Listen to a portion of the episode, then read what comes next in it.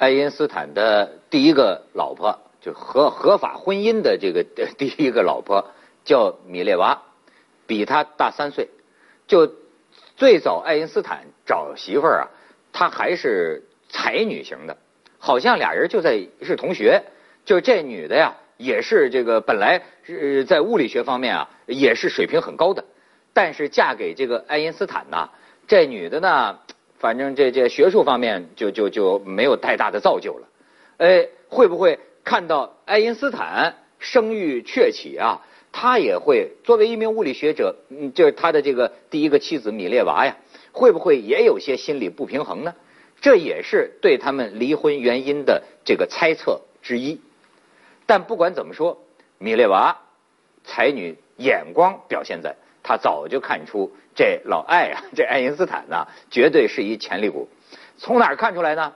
说俩人离婚的时候，他提了个条件，说可以离婚，但是啊，如果你将来现在爱因斯坦是一穷光蛋，你没钱啊，但是如果你将来啊得了诺贝尔奖，这个奖金得是给我，这就算算离婚赡养费吧。爱因斯坦答应了。果不其然，离婚之后，爱因斯坦。真还就得了诺贝尔奖，据说爱因斯坦人家毫不食言啊，把这个钱呢就给了自己的前妻，两个人呢还生了两个孩子。那这个爱因斯坦爱不爱孩子呢？其实他对孩子啊感情是很深的。这个他跟孩子怎么维持联系啊？主要靠写信。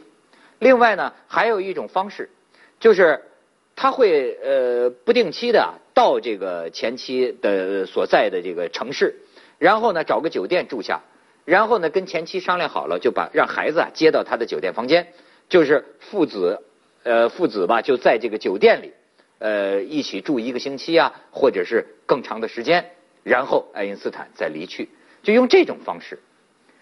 所以你说爱因斯坦有情还是无情，两面都有，也有他的亲人呐，他的朋友发现呢。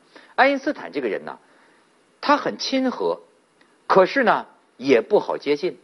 一旦你觉着跟他还不错的时候啊，他马上就跟你啊很隔离，似乎啊爱因斯坦生活中必须要保持一种跟周围人的隔绝的感觉，甚至跟整个世界都隔绝的感觉。他似乎啊一辈子都需要这种绝对的孤独感。